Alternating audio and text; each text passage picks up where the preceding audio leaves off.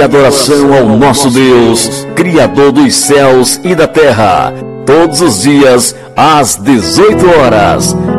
Igreja Missionária Cristo Vive, na Rádio CRE. Amigos ouvintes da Rádio CRE, www.fepirme.com.br Ouçam de segunda a sexta-feira, das 8 às 10 da manhã, o programa Falando a Verdade, Falando a Verdade. com o pastor Carlos Castelo. Ouçam todos os sábados, a partir das 8 horas da manhã, o programa A Juventude de Cristo. Aqui na Rádio CRE. Todos os domingos, a partir das 8 horas da manhã. Participe da escola dominical na Igreja Missionária Cristo Vive. Rádio CRE. Rádio CRE. 8 horas.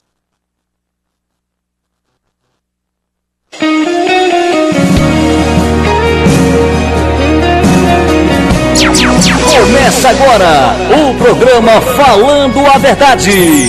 Com o pastor Carlos Castelo. Bom dia, bom dia, bom dia. Hoje eu estou tão feliz. Bom dia, bom dia, bom dia. Meu coração é quem diz, é quem diz. Bom dia, bom dia, bom dia. Vamos sorrir e cantar. A natureza é tão bela que nos ensina a amar. Bom dia, bom dia a todos os ouvintes da Rádio CRE, da web Nossa Rádio, da Rádio Fonte Viva, aí no Eusébio. Bom dia a todos da FM Canindé e LKTV. É com muita alegria que estamos aqui para mais um programa Falando a Verdade. E agora, momento de oração. Momento de oração. Senhor nosso Deus e nosso Pai eterno. Obrigado, Senhor, por mais um dia. Obrigado, Senhor, pela tua misericórdia, pelos teus cuidados. Obrigado, Senhor, pelo ar que respiramos, pelas chuvas. Obrigado, Senhor, pela salvação que tu nos deste gratuitamente através do teu Filho amado Jesus Cristo. Aumenta a nossa fé. Abençoa os meus filhos, netos, genro e noras. Abençoa a minha esposa Marilene. Obrigado, ó Pai, por ela fazer parte da minha vida. Abençoa o Diego e família, a irmã Meire família aí em Fortaleza. Abençoa a minha irmã Graça aí na Parnaíba, no Piauí, com o Benônio, o Detinho, a Morgana, o Zeco, o Nacélio, a dona Raimundinha, a Juliana. Abençoa também o Joãozinho aí da Unimais e toda a sua família. Abençoa aqui em Canindé o Evilásio, a sua família. Abençoa também a Raimundinha, a Milinha, a Amanda, a Mirella. Abençoa, Pai, a Nicola em Santa Catarina, a nossa irmã em Cristo, a Biluca, em Fortaleza. Abençoa também a Sabrine Castelo, a Gliciane, aqui em Canidé, a Dona Lúcia, o Emanuel, a Maiana, o Tony, a Márcia Milena, a Mira, abençoa a Rocilda e o Luciano aí na Aratuba, a Neide aqui em Canindé, também abençoa a Aparecida e seu esposo Roberto Caula, Renata Fonseca, Padre Adelmo e família, Bispo Abel e família, Laírto Melo e sua família. Abençoa também o Almir da Web Nossa Rádio, Pastor Jorge Hércules e a irmã Regina, Pastor Zezinho e a sua esposa Ivonete aí na Calcaia, o pastor Felipe aqui em Canindé. Abençoa o irmão Gervásio, irmão Milton e a sua família. Aqui em Colares e família, a Sandra Maura, aí em Fortaleza. O doutor Arthur Ferreira aí na UPA. Também o Edmar, ó Pai. Restabelece a saúde dele. Abençoa o Júnior Castelo, o Gesley, Ayrton e Jorge Lobo em Maracanaú, o Sanderson em Calcaia, o Pedro em Tabapuá, o Cid em Fortaleza, Leão Bojá e Diana, Valtenberg e sua mãe Valderiana aqui em Canindé. Abençoa também o doutor Carlos Alfredo, o Francisco Vieira e sua esposa Clécia em Brasília, Liliane em Fortaleza, Socorro Castelo, e toda a sua família, especial o Donizete Castelo, aí em Pará, Parauapaba, em, no Pará. Abençoa também o Oliveira, aí em Feira de Santana. Que teu Espírito Santo esteja nos dando discernimento desta tua maravilhosa palavra. Venha o teu reino, seja feita a tua vontade, aqui na terra como nos céus. Nos livra do mal, perdoe os nossos pecados. Tudo isto nós te pedimos e agradecemos em nome do nosso Senhor Jesus Cristo, que vive e reina por todos os séculos dos séculos. Amém. Programa Falando a verdade. Pastor Carlos Castelo. Igreja Missionária Cristo Vive. Evangelizando o homem. Falando com Deus. Falando com Deus. Hoje eu vou falar com Deus. Eu preciso agradecer. Quem deu vida à minha vida e me fez compreender que só Ele pode dar e tirar todas as vidas. Pois estou aqui de pé, carregado pela fé, tua obra é divina. Nós estamos estudando a doutrina cristã de quem é Deus. Nós já vimos que Deus é o Criador de todas as coisas, que Ele é espírito pessoal, que a natureza dele é perfeita. Nós já tentamos muitas vezes ter uma aparência de Deus. Para as crianças, ele é desenhado como um velhinho, bondoso, que o é, e também muito tentam ter uma aparência de Deus. Veja que eles pintam Deus de várias maneiras. Eles pintam Deus, às vezes Jesus Cristo, um homem louro, bonito, que no íntimo o é. Entretanto, em virtude dele ter nascido lá na Galileia, ele provavelmente não é esta imagem feita por alguns para mostrar como seria Deus. Então a nossa mente, ela não capta com facilidade quem é Deus. A nossa mente é limitada, mesmo que você faça algo maravilhoso, ele é superior a tudo isto. Então nós temos que ver que é muito difícil comparar, ter uma aparência de Deus, até porque ele proíbe mesmo de nós fazermos uma comparação com as coisas que ele criou. O Criador é maior do que a criação. Hoje nós vamos ver o caráter de Deus. Deus é perfeitamente bom. Várias passagens bíblicas atestam a perfeita bondade de Deus. Nós temos aí várias mensagens, passagens na Bíblia, como 1 Crônica 15, 20, 14, Mateus 10, 18, Lucas 18, de 18 a 19 e tantas outras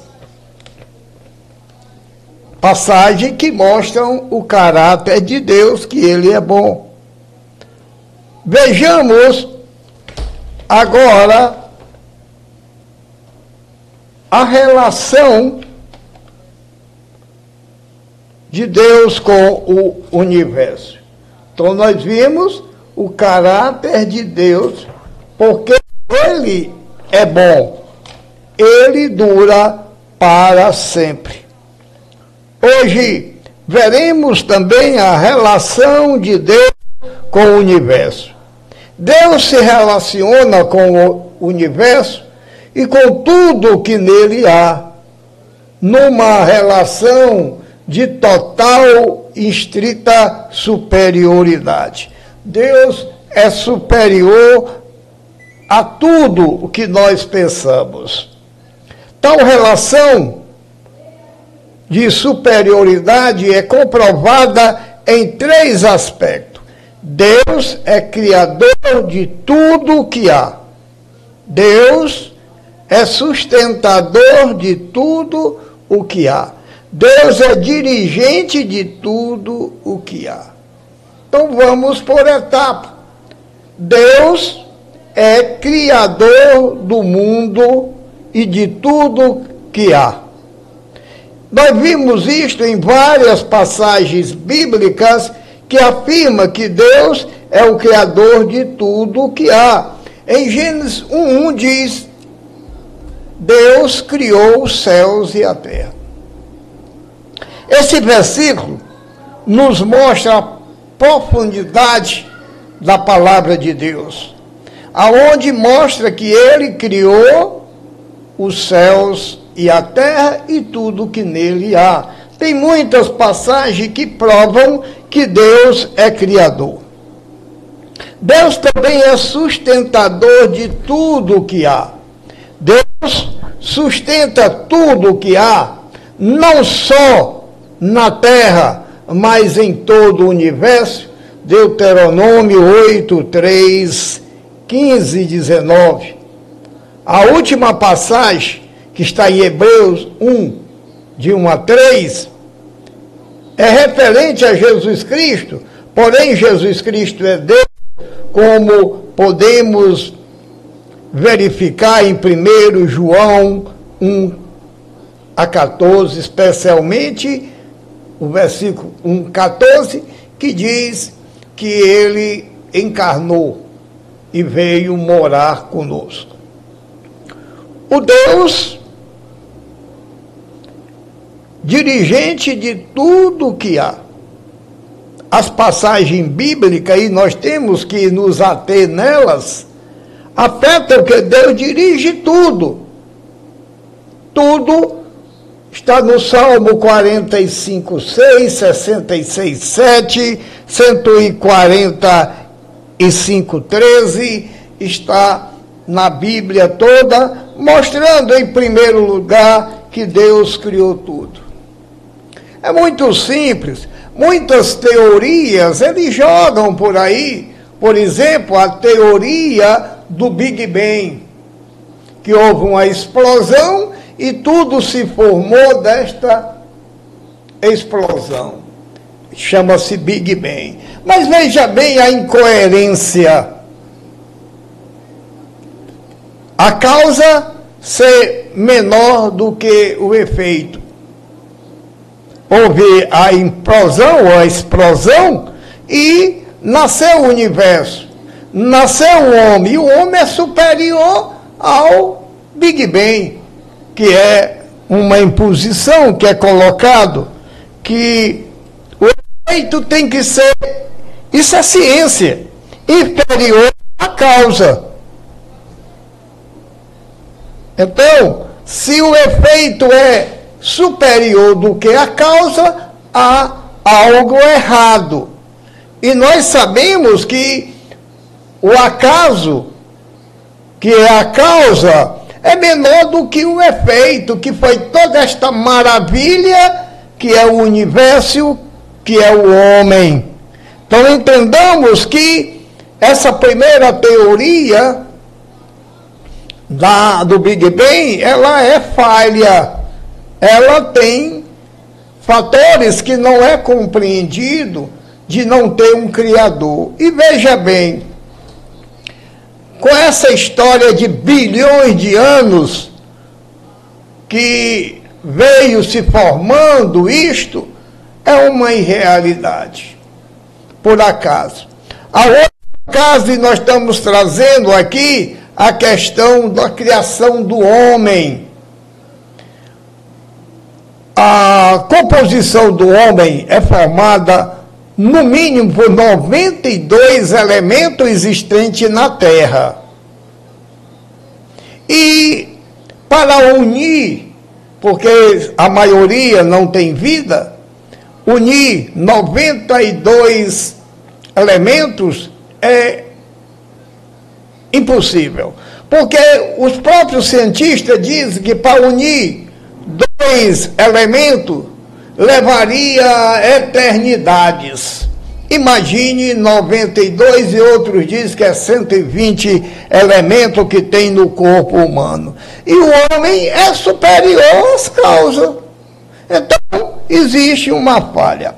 A outra falha que nós trazemos aqui, grande muitos apregou até a igreja de Roma, já aceita isto? Ora, se aceita o aborto, se aceita o casamento de homossexuais, então eles aceitam tudo para não perder os membros, mas estão perdendo. Então vejamos a história de Driving, que o homem veio do macaco. Mais uma vez, não tem o elo aonde prova que o homem está se o macaco se transformou em homem. A causa aí é o macaco e o efeito é o homem. Então, peraí, como é mais uma vez o efeito maior do que a causa? Veja, o homem é superior ao macaco e não tem dúvida. E isso é sem ideologia, é mostrando que o homem pensa, que o homem age, que o homem. E o macaco não faz isso. Se fosse ao inverso, o homem virou macaco, tudo bem, seria lógico, porque a causa seria o homem e o efeito o macaco. Entretanto, está ao contrário. Então, mais uma vez, foi provado que eles não conseguiram encontrar o momento em que o macaco se transforma em homem. Então, essas coisas, essas teorias, o próprio Darwin se converteu ao cristianismo, aceitou Cristo, porque mesmo entendeu que Deus é o Criador. Outro momento é que Deus é sustentador de tudo que há. Ele sustenta, ele cuida, ele controla, ele dirige tudo. É como você, com o seu celular, apenas simbolizando uma ilustração, você com o seu celular, você pode entrar em várias páginas, ver muitas coisas, muitas empresas, e assim comparando é Deus. Ele tem o universo na mão. Ele olha ali né, e acessa nos problemas pela vontade dele, não pela vontade do homem. Então, nós sabemos que Deus é criador, que Deus é sustentador do universo e que Deus dirige tudo, nada acontece sem a permissão de Deus.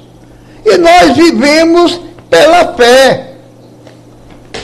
Se você não acredita que tem Deus, que você não acredita que Ele tem o controle de tudo, você faz o que quer e nada acontece, preste atenção, veja aí os testemunhos, veja os acontecimentos, mesmo com guerras que existe hoje, porque é a é premunção de que Cristo está voltando, é um sinal da vinda de Cristo, essas guerras sem futuro, esta fome exagerada, aonde a gente vê um caça, um avião de guerra, sustentaria o mundo por muitos dias, uma bomba nuclear daria para fazer 40 mil casas. Então, vejamos os estragos nesta guerra, porque muitos falam em democracia, falam em paz, mas é a única coisa que eles não querem é a democracia, é a paz, porque aí eles não têm como lucrar com essas armas que fazem todo dia. E o mundo morrendo de fome, os demagogos dizendo que vão acabar esta fome, quando gastam mais com armamento, mais com prostituição do que com a fome. Então nós devemos estar vigiando, orando, falando com Deus, pedindo clemência, perdão pelos nossos pecados, porque nós somos falhos, nós só pensamos em nós mesmos. E como nós temos um Deus soberano, perfeito, puro, mas Ele está no controle de tudo. Mais uma vez eu afirmo, mesmo que você não acredite, Deus controla tudo, sustenta, dirige. Ele criou tudo. E ele poderia destruir tudo, como fez lá no dilúvio. Mas nós estamos esperando Cristo. E com a vinda do Senhor, e quando ele arrebatar a sua igreja, e nós, se ainda estivermos vivos, também seremos arrebatados, transformados, e está com ele no seu novo governo. E estas coisas serão destruídas. E você tem a oportunidade de fugir desta morte eterna.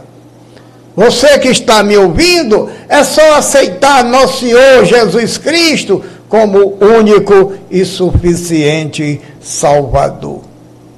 A decisão é sua, ninguém pode tomar esta decisão por você. E por que que nós cremos que Cristo está voltando? E que Deus é criador, sustentador e dirige tudo? É pela fé. É pela fé que nós quebramos barreiras e trazemos o trabalho de Cristo com muita alegria. Você pode decidir hoje aceitar a Cristo e ter uma vida eterna ou rejeitá-lo e ter a morte eterna. A decisão é sua. Senhor nosso Deus e nosso Pai eterno. Obrigado, Senhor, pela tua palavra, pelos teus cuidados. Aumenta a nossa fé. Que teu Espírito Santo esteja nos dando discernimento desta tua maravilhosa palavra. venha o teu reino, seja feita a tua vontade, aqui na terra como nos céus. Nos livra do mal, perdoa os nossos pecados. Tudo isto nós te pedimos e agradecemos em nome do nosso Senhor Jesus Cristo, que vive e reina por todos os séculos dos séculos. Amém. Programa Falando a Verdade. Pastor Carlos Castelo. Igreja Missionária Cristo Vive. Evangelizando o homem. Plano de leitura da Bíblia Sagrada. Em um ano, aqui na Rádio CRE. Levítico, capítulo 21. Leis para os sacerdotes. O Senhor Deus mandou Moisés dizer o seguinte aos sacerdotes que são descendentes de Arão. Que nenhum sacerdote fique impuro por tocar no corpo de um parente morto, a não ser no caso de parentes chegados, isto é, a mãe, o pai, o filho, a filha, o irmão ou a irmã solteira que more com ele. Que ele não fique impuro por causa da morte de uma irmã casada. Os sacerdotes não podem rapar a cabeça, aparar a barba ou cortar-se em sinal de luto. Eles serão completamente fiéis ao seu Deus e não deverão profanar o nome de Deus. Eles apresentam os sacrifícios que são ofertas de alimento para Deus, o Senhor. Portanto, devem ser fiéis a Deus. Eles são separados para o serviço de Deus e por isso não podem casar com uma prostituta ou com uma mulher que não seja virgem ou com uma mulher divorciada. O sacerdote apresenta a Deus as ofertas de alimento e por isso o povo deve considerá-lo santo. Eu, o Senhor, sou santo e escolhi o povo de Israel para que seja santo. Se a filha de um sacerdote se desonrar, virando prostituta, ela estará envergonhando o pai e deverá ser queimada viva. O grande sacerdote foi ordenado como sacerdote quando o azeite sagrado foi derramado na sua cabeça e quando vestiu as roupas sacerdotais. Por isso, ele não deve deixar de pentear os cabelos e não deve rasgar as roupas em sinal de luto. Ele não pode tocar no morto, mesmo que seja o seu pai ou a sua mãe. Isso o tornaria impuro, e quando entrasse de novo na tenda sagrada, ele a tornaria impura. Eu sou o Senhor. O grande sacerdote só poderá casar com uma virgem. Ele não pode casar com uma viúva ou uma mulher divorciada, ou uma prostituta, ou qualquer outra mulher que não seja virgem ele pode casar somente com uma virgem israelita, a fim de que os seus descendentes sejam puros. Eu sou o Senhor, e eu o ordenei como sacerdote. O Senhor Deus disse a Moisés o seguinte, Diga a Arão que nenhum descendente dele que tiver algum defeito físico poderá me apresentar as ofertas de alimento. Essa lei valerá para sempre. Nenhum homem com defeito físico poderá apresentar as ofertas, seja cego, aleijado, com defeito no rosto ou com o corpo deformado. Ninguém com uma perna ou braço quebrado, ninguém que seja corcunda ou anão, ninguém que tenha doença nos olhos ou que tenha sarna ou outra doença da pele, e ninguém que seja castrado. Nenhum descendente do sacerdote Arão que tiver algum defeito poderá me apresentar as ofertas de alimento. Se ele for defeituoso, estará proibido de oferecer o meu alimento. Esse homem poderá comer dessas ofertas, tanto as que são sagradas como as que são muito sagradas. Mas ele não poderá chegar perto da cortina do lugar santíssimo, nem chegar perto do altar, pois tem um defeito e tornaria impuras essas duas coisas. Eu sou o Senhor e eu as dediquei a mim. Foi isso que Moisés disse a Arão, aos filhos de Arão e a todo o povo de Israel. Levítico, capítulo 22. A santidade das ofertas. O Senhor Deus mandou Moisés dizer a Arão e aos seus filhos o seguinte: Tratem com todo respeito as ofertas sagradas que o povo de Israel dedica a mim, o Senhor, para que não profanem o meu santo nome. Eu sou o Senhor. Se qualquer descendente de vocês estiver impuro quando apresentar as ofertas sagradas que o povo de Israel dedica a mim, esse homem nunca mais poderá servir como sacerdote. Essa lei estará em vigor para sempre. Eu sou o Senhor. Nenhum descendente de Arão que tiver uma doença contagiosa da pele ou tiver um corrimento no membro poderá comer das ofertas sagradas até que fique puro outra vez.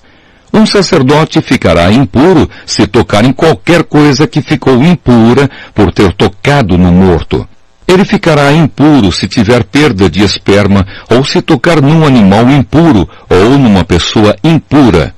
Ele ficará impuro até o pôr do sol e só poderá comer das ofertas sagradas depois de tomar um banho. Depois do pôr do sol ele estará puro e poderá comer das ofertas sagradas, pois elas são a sua comida. Ele não poderá comer um animal que tenha tido morte natural ou que tenha sido morto por animais selvagens. Se ele comer, ficará impuro. Eu sou o Senhor. Todos os sacerdotes obedecerão às leis que eu dei. Se desobedecerem, serão culpados de pecado e morrerão. Eu sou o Senhor e os dediquei a mim. Somente o sacerdote e as pessoas da sua família poderão comer das ofertas sagradas. Os hóspedes e os empregados do sacerdote não poderão comer dessas ofertas. Mas os escravos do sacerdote, tanto os que ele comprou como os que nascerem na sua casa, poderão comer dessas ofertas. Se a filha do sacerdote casar com um homem que não for sacerdote, ela não poderá comer das ofertas sagradas. Se ela for viúva ou divorciada e não tiver filhos e voltar a morar na casa dos pais, como no tempo da sua mocidade, então terá o direito de comer das ofertas sagradas. Só os sacerdotes e os membros das suas famílias têm o direito de comer dessas ofertas. A pessoa que não tiver esse direito, mas por engano comer das ofertas, deverá pagar ao sacerdote o valor da oferta, mais um quinto. Os sacerdotes não deixarão que as ofertas sagradas que o povo apresenta a Deus, o Senhor, sejam profanadas. Eles não permitirão que as ofertas sejam comidas por pessoas que não têm esse direito. Se essas pessoas comerem, serão culpadas e deverão ser castigadas. Eu sou o Senhor e faço com que as ofertas fiquem sagradas. Leis a respeito dos animais oferecidos como sacrifício. O Senhor Deus mandou que Moisés desse a Arão, aos filhos de Arão e a todo o povo de Israel as seguintes leis. Quando um israelita ou um estrangeiro que vive no meio do povo apresentar em sacrifício ao Senhor Deus um animal que vai ser completamente queimado, seja para pagar uma promessa, seja uma oferta feita por vontade própria, o animal deverá ser um macho sem defeito. Assim a oferta será aceita. O animal poderá ser um touro ou um carneiro ou um bode, mas deverá ser sem defeito. Se um animal defeituoso for oferecido, Deus não aceitará a oferta. Se alguém apresentar uma oferta de paz, seja para pagar uma promessa, seja uma oferta feita por vontade própria, o animal deverá ser sem defeito a fim de que a oferta seja aceita. Poderá ser um touro novo, ou uma ovelha, ou uma cabra, mas não poderá ter defeito. Não ofereçam ao Senhor um animal cego, ou aleijado, ou defeituoso, ou um animal que tenha úlceras, sarna ou outras doenças da pele. Um animal nessas condições não deverá ser apresentado ao Senhor como oferta de alimento vocês poderão apresentar como oferta feita por vontade própria um touro ou um carneirinho com defeito, mas não poderão apresentá-lo como oferta para pagar uma promessa. Não ofereçam ao Senhor qualquer animal que tiver os testículos machucados, esmagados, arrancados ou cortados. Isso não é permitido na terra de Israel. E também não aceitem de um estrangeiro um animal nessas condições, para o apresentar a Deus como oferta de alimento. Esses animais são defeituosos e Deus não os aceitará. E o Senhor Deus disse também a Moisés, quando nascer um bezerro, um carneiro ou um cabrito, ele ficará com a mãe sete dias. Do oitavo dia em diante, o animal poderá ser apresentado a Deus, o Senhor, como oferta de alimento. Não matem no mesmo dia para os oferecerem em sacrifício uma vaca e o seu bezerro, uma ovelha e o seu carneirinho, ou uma cabra e o seu cabritinho. Quando apresentarem uma oferta de gratidão a mim, o Senhor Deus, sigam as leis a respeito dos sacrifícios, a fim de que eu os aceite. Comam a oferta toda no mesmo dia e não deixem de sobrar nada para o dia seguinte. Eu sou o Senhor. Obedeçam às minhas leis. Eu sou o Senhor. Não façam nada que profane meu santo nome que todo o povo de Israel confesse que eu sou santo, eu sou o Senhor e dediquei vocês a mim. Eu os tirei do Egito para ser o Deus de vocês. Eu sou o Senhor. Levítico, capítulo 23. As festas religiosas o Senhor Deus mandou que Moisés desse aos israelitas as seguintes leis a respeito das festas religiosas mais importantes quando o povo se reúne para adorar o Senhor. O sábado. Vocês têm seis dias para trabalhar, mas o sétimo dia é o dia sagrado de descanso, quando todos deverão se reunir para adorar a Deus. Não façam nenhum trabalho nesse dia, em todos os lugares onde os israelitas morarem, o sábado é um dia dedicado a Deus, o Senhor. A festa da Páscoa e a festa dos pães sem fermento. São estas as festas religiosas quando o povo deverá se reunir para adorar a Deus, o Senhor. Cada uma dessas festas será realizada na data marcada. A festa da Páscoa, comemorada em honra de Deus, o Senhor, começa ao pôr do sol no dia 14 do primeiro mês. No dia 15 desse mês começa a festa dos pães sem fermento, em honra de Deus, o Senhor. Durante os sete dias dessa festa, o pão que vocês comerem deverá ser feito sem fermento.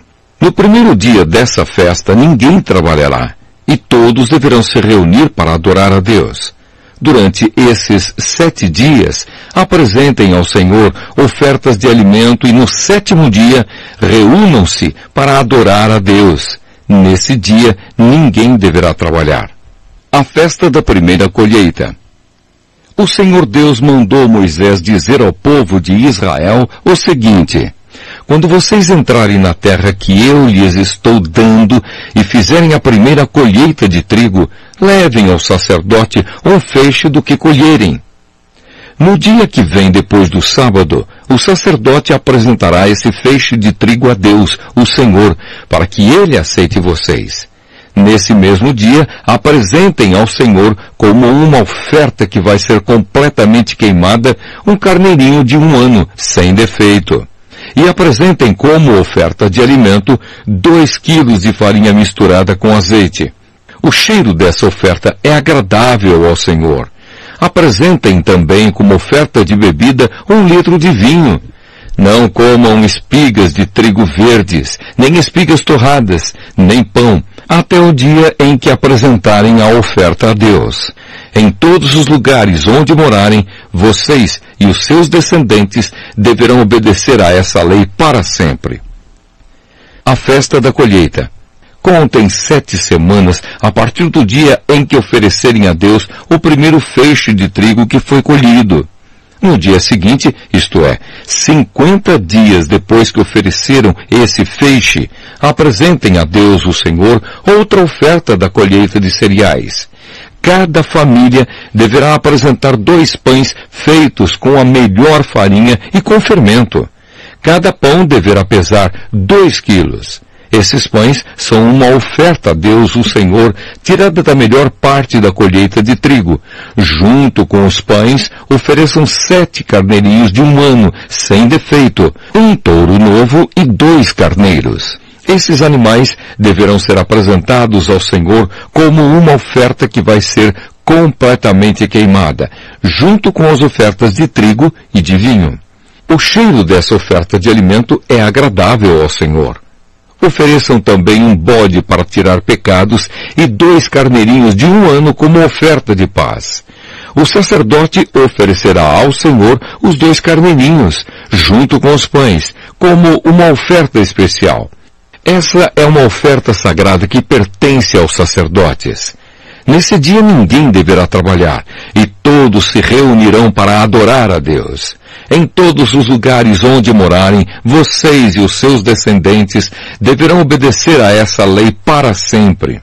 Quando fizerem a colheita do trigo, não colham as espigas dos pés que ficam na beira do campo, nem voltem atrás para pegar as espigas que não tiverem sido colhidas. Deixem essas espigas para os pobres e para os estrangeiros. Eu sou o Senhor, o Deus de vocês. A festa do Ano Novo. O Senhor Deus mandou Moisés dizer ao povo de Israel o seguinte, o dia primeiro do sétimo mês é um dia sagrado de descanso, festejado com toques de trombetas, e todos deverão se reunir para adorar a Deus. Não trabalhem nesse dia e apresentem a Deus, o Senhor, ofertas de alimento. O dia do perdão. O Senhor Deus disse a Moisés, o dia 10 do sétimo mês é o dia em que os pecados do povo são perdoados. Nesse dia ninguém deverá comer nada e todos deverão apresentar a Deus, o Senhor, ofertas de alimento. Ninguém trabalhará nesse dia, pois é o dia em que é apresentado ao Senhor, o Deus de vocês, o sacrifício para conseguir o perdão dos pecados do povo. Qualquer pessoa que comer alguma coisa no dia do perdão será expulsa do meio do povo. E se alguém trabalhar nesse dia, eu mesmo destruirei essa pessoa. Não façam nenhum trabalho nesse dia. Em todos os lugares onde morarem, vocês e os seus descendentes deverão obedecer a essa lei para sempre. Desde o pôr do sol do dia 9 até o pôr do sol do dia 10, esse será considerado um dia sagrado de descanso, e nele ninguém deverá comer nada. A festa das barracas. O Senhor Deus deu a Moisés as seguintes leis para o povo de Israel. O dia 15 do sétimo mês é o dia em que começa a festa das barracas. Essa festa, em honra de Deus, o Senhor, durará sete dias. No primeiro dia haverá uma reunião sagrada e ninguém deverá trabalhar. Em cada um dos sete dias da festa, apresentem a Deus, o Senhor, ofertas de alimento. No oitavo dia todos se reunirão para adorar a Deus e para lhe apresentarem ofertas de alimento. É dia de uma reunião sagrada e nele ninguém trabalhará. São essas as festas religiosas em que o povo se reunirá para adorar a Deus, o Senhor. Nessas festas serão apresentadas ao Senhor ofertas de alimento, ofertas que são completamente queimadas, ofertas de cereais, sacrifícios e ofertas de vinho. Cada festa será realizada na data marcada além dos sábados que serão guardados em honra de Deus, o Senhor, façam também essas festas e apresentem essas ofertas, além das ofertas de costume, das ofertas para pagar promessas e das ofertas que são apresentadas por vontade própria ao Senhor. Depois de terminadas as colheitas, haverá uma festa em honra de Deus, o Senhor. Essa festa começará no dia 15 do sétimo mês e irá até o dia 22. No primeiro dia e no oitavo ninguém deverá trabalhar. No primeiro dia o povo colherá frutas das melhores árvores, cortará folhas de palmeiras e galhos de vários tipos de árvores cheias de folhas. E durante sete dias todos farão uma festa em honra do Senhor, o Deus de vocês. E para sempre, no sétimo mês de cada ano, o povo fará essa festa de sete dias. Durante os sete dias, todos os israelitas morarão em cabanas feitas de galhos de árvores, a fim de que eles e os seus descendentes lembrem sempre que Deus fez com que o povo morasse em barracas, quando os tirou do Egito. Ele é o Senhor, o Deus de vocês. Foi assim que Moisés deu ao povo de Israel as leis a respeito das festas que eles deviam fazer em honra de Deus, o Senhor. Levítico, capítulo 24. O candelabro. O Senhor Deus disse a Moisés o seguinte: Diga aos israelitas que lhe tragam o melhor azeite para manter sempre aceso o candelabro que está na tenda sagrada. Todas as tardes Arão acenderá o candelabro e o manterá aceso a noite toda ali na presença de Deus, o Senhor, do lado de fora da cortina que fica em frente da arca da aliança. Essa lei deverá ser obedecida por vocês e pelos seus descendentes para sempre. Arão cuidará dos pavios das lamparinas do candelabro de ouro puro, para que fiquem sempre acesas na presença do Senhor. O pão sagrado. Doze pães, cada um pesando dois quilos, deverão ser feitos da melhor farinha e postos na mesa de ouro puro que fica na presença de Deus, o Senhor, os pães deverão ser arrumados em duas pilhas, seis pães em cada pilha. Em cima das duas pilhas será colocado incenso puro, para lembrar que todos os pães são oferecidos ao Senhor como oferta de alimento. Todos os sábados, para sempre, o grande sacerdote colocará os pães em ordem na mesa, na presença de Deus, o Senhor, esses pães representam a aliança eterna dos israelitas com o Senhor e pertencerão para sempre aos sacerdotes, que são descendentes de Arão. Os pães são muito sagrados, pois são uma oferta de alimento dada ao Senhor. Por isso os sacerdotes os comerão no lugar sagrado. Pecado e castigo. Havia entre os israelitas um homem que era filho de um egípcio casado com uma mulher israelita. Ela se chamava Selomite e era filha de Dibre, da tribo de Dan. Certo dia no acampamento, numa briga com um israelita, esse homem blasfemou contra o nome de Deus, o Senhor, e o amaldiçoou. Levaram o homem a Moisés e o deixaram preso, até que o Senhor dissesse o que deviam fazer o Senhor Deus disse a Moisés, leve esse homem para fora do acampamento. As pessoas que o ouviram blasfemar contra mim colocarão as mãos na cabeça dele, e depois o povo todo matará a pedradas. E diga ao povo, quem amaldiçoar o seu Deus pagará por esse pecado e será morto a pedradas por todo o povo. Não importa que seja israelita ou um estrangeiro que mora no meio de vocês. Quem blasfemar contra o nome do Senhor Deus será morto. Aquele que matar uma pessoa será morto. Quem matar um animal doméstico de outra pessoa dará ao dono outro animal do mesmo valor, um animal pelo outro. Se alguém ferir outra pessoa, farão com ele a mesma coisa que ele fez quebradura por quebradura, olho por olho, dente por dente. Ele será ferido do mesmo jeito que feriu o outro. Quem matar um animal doméstico de outra pessoa dará ao dono outro animal. Quem matar uma pessoa será morto. A lei é a mesma para os estrangeiros que moram no meio de vocês e para os israelitas. Eu sou o Senhor, o Deus de vocês. Então Moisés disse tudo isso aos israelitas. Aí eles pegaram o homem que havia amaldiçoado o nome de Deus e o levaram para fora do acampamento. E ali o mataram a pedradas. Assim, eles fizeram aquilo que o Senhor havia ordenado a Moisés. Levítico capítulo 25 O sétimo ano o Senhor Deus falou com Moisés no monte Sinai e mandou que ele desse ao povo de Israel as seguintes leis. Quando vocês entrarem na terra que o Senhor Deus lhes vai dar, deixem que de sete em sete anos a terra descanse em honra do Senhor. Durante seis anos semeiem os seus campos, podem as parreiras e colham as uvas. Mas o sétimo ano será um ano de descanso sagrado para a terra, um descanso dedicado a Deus o Senhor. Nesse ano ninguém semeará o seu campo, nem podará as suas parreiras. Ninguém colherá o trigo que crescer por si mesmo, nem podará as parreiras, nem colherá as uvas. Será um ano de descanso completo para a terra.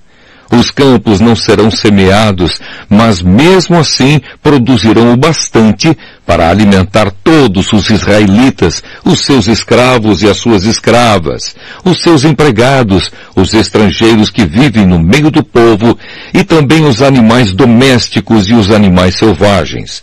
Tudo o que a terra produzir servirá de alimento. O ano da libertação contem sete semanas de anos, isto é, sete anos vezes sete, o que dá um total de 49 anos. Então, no dia 10 do sétimo mês, que é o dia do perdão, mandem um homem tocar trombeta por todo o país. Pois esse ano que vem depois de cada 49 anos é o ano sagrado da libertação, em que vocês anunciarão liberdade a todos os moradores do país. Nesse ano todos os que tiverem sido vendidos como escravos voltarão livres para suas famílias, e todos os campos que tiverem sido vendidos voltarão a pertencer ao primeiro dono. Nesse ano ninguém semeará os seus campos, nem colherá o trigo que crescer por si mesmo, nem podará as parreiras, nem colherá as uvas, pois o ano da libertação é sagrado para o povo, e nele Todos se alimentarão somente daquilo que a terra produzir por si mesma. No ano da libertação, todas as terras que tiverem sido vendidas voltarão a pertencer ao primeiro dono. Na venda ou na compra de terras, não explorem os outros. O preço será calculado na base do ano da libertação, pois o que se vende não são de fato as terras, mas as colheitas que elas produzem. Portanto, o comprador descontará do preço o número de colheitas desde o último ano da libertação. E o vendedor calculará o preço na base dos anos de colheita que ainda faltam até o seguinte ano da libertação. Se ainda forem muitos anos, o preço subirá. Se forem poucos, o preço baixará. Que ninguém explore os outros. Que todos temam a Deus pois Ele é o Senhor nosso Deus. A questão do sétimo ano. Obedeçam a todas as leis e mandamentos de Deus para que vivam em segurança na terra que vai ser de vocês. Ela produzirá suas colheitas, haverá bastante comida para todos e todos viverão em segurança. Mas alguém é capaz de perguntar como é que haverá comida durante o sétimo ano, quando ninguém vai semear nem fazer a colheita. A resposta é que Deus abençoará a terra e no sexto ano ela produzirá colheitas que serão suficientes para três anos. Quando vocês semearem os seus campos no oitavo ano, estarão comendo daquilo que colheram no sexto ano, e haverá bastante para comerem até a colheita do nono ano. Leis a respeito de propriedades. A terra é de Deus, portanto, ela não será para sempre daquele que a comprar.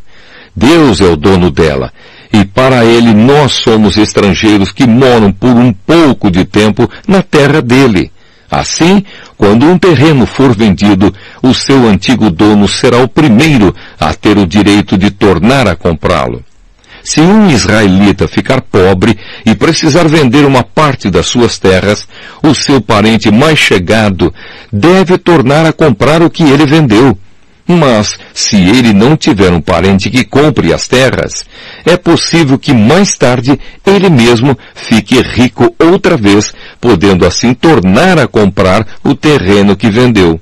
Ele descontará o valor das colheitas que o terreno tiver produzido desde o último ano da libertação e calculará o preço a pagar, tendo como base os anos de colheita que ainda faltarem até o seguinte ano da libertação e assim ele será novamente o dono do terreno. Mas se ele não tiver o suficiente para tornar a comprar o terreno, então este ficará pertencendo ao comprador até o seguinte ano da libertação.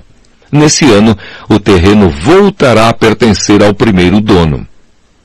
Se o homem vender uma casa que fica numa cidade protegida por muralhas, ele terá o direito de tornar a comprar a casa até um ano depois da venda.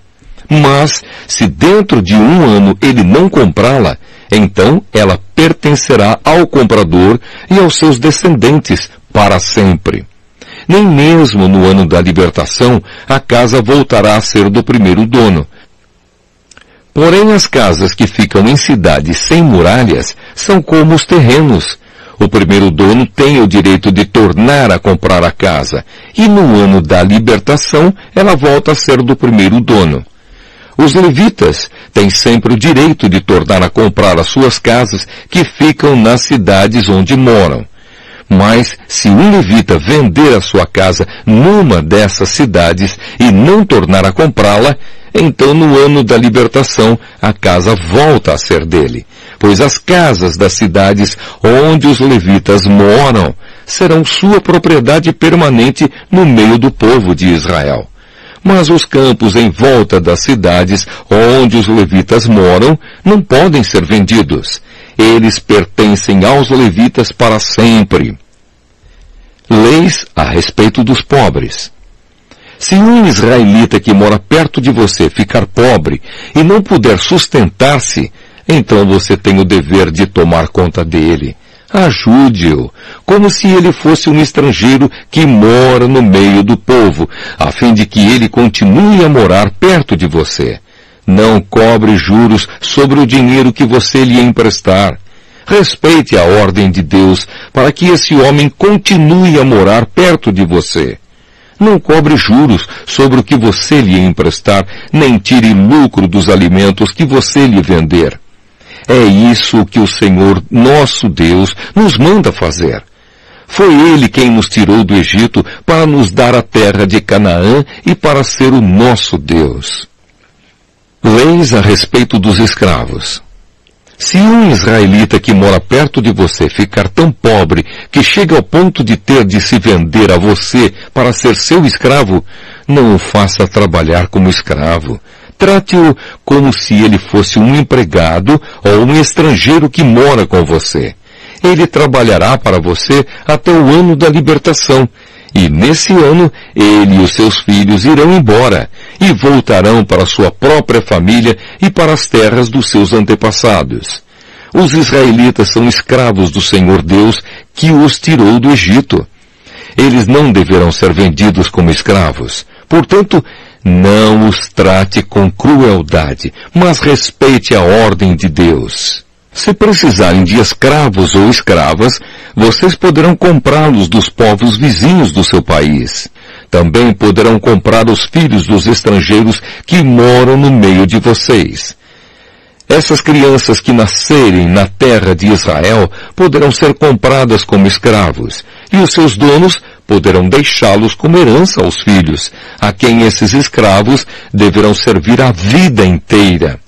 Mas um israelita não pode ter outro israelita como escravo, nem pode tratá-lo com crueldade.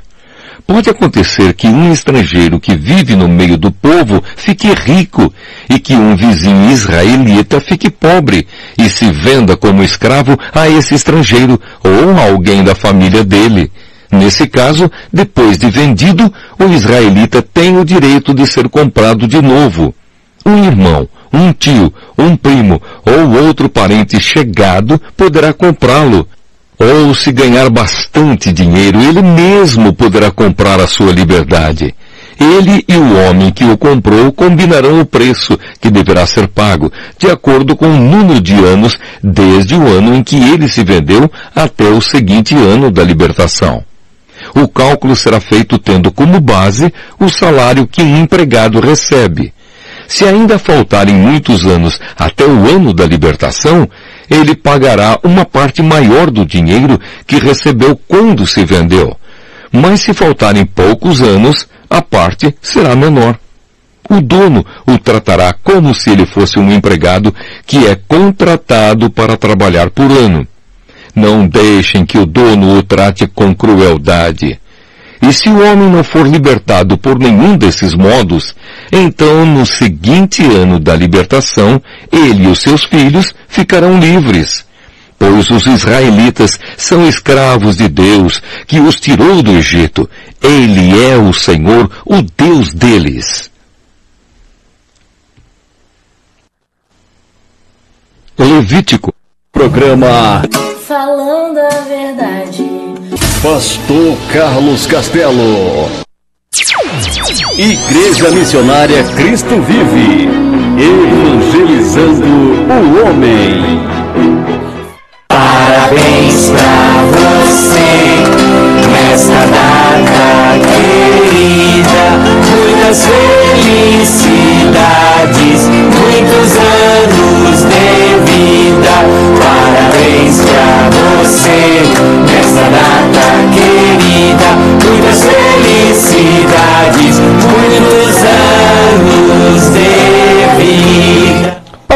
Parabéns a todos os aniversariantes de hoje, 30 de janeiro de 2024.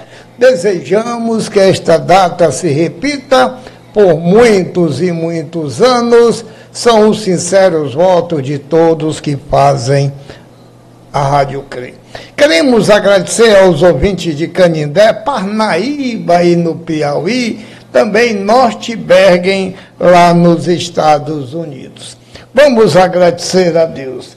Queremos também convidar a todos para hoje à noite, a partir das 18 horas, horário de Brasília, o culto de adoração ao nosso Deus, Criador dos céus e da terra. Vamos agradecer a Deus, Senhor nosso Deus e nosso Pai eterno. Obrigado, Senhor, por mais um programa falando a verdade. Que teu Espírito Santo esteja nos dando sabedoria do alto. Venha o teu reino, seja feita a tua vontade, aqui na terra como nos céus. Nos livra do mal, perdoe os nossos pecados. Tudo isto nós te pedimos e agradecemos em nome nosso Senhor Jesus Cristo, que vive e reina por todos os séculos dos séculos. Amém. Obrigado, Senhor. Obrigado, obrigado, obrigado pelo tudo que me deste. E apesar dos sofrimentos e por tudo que passei, obrigado pela força.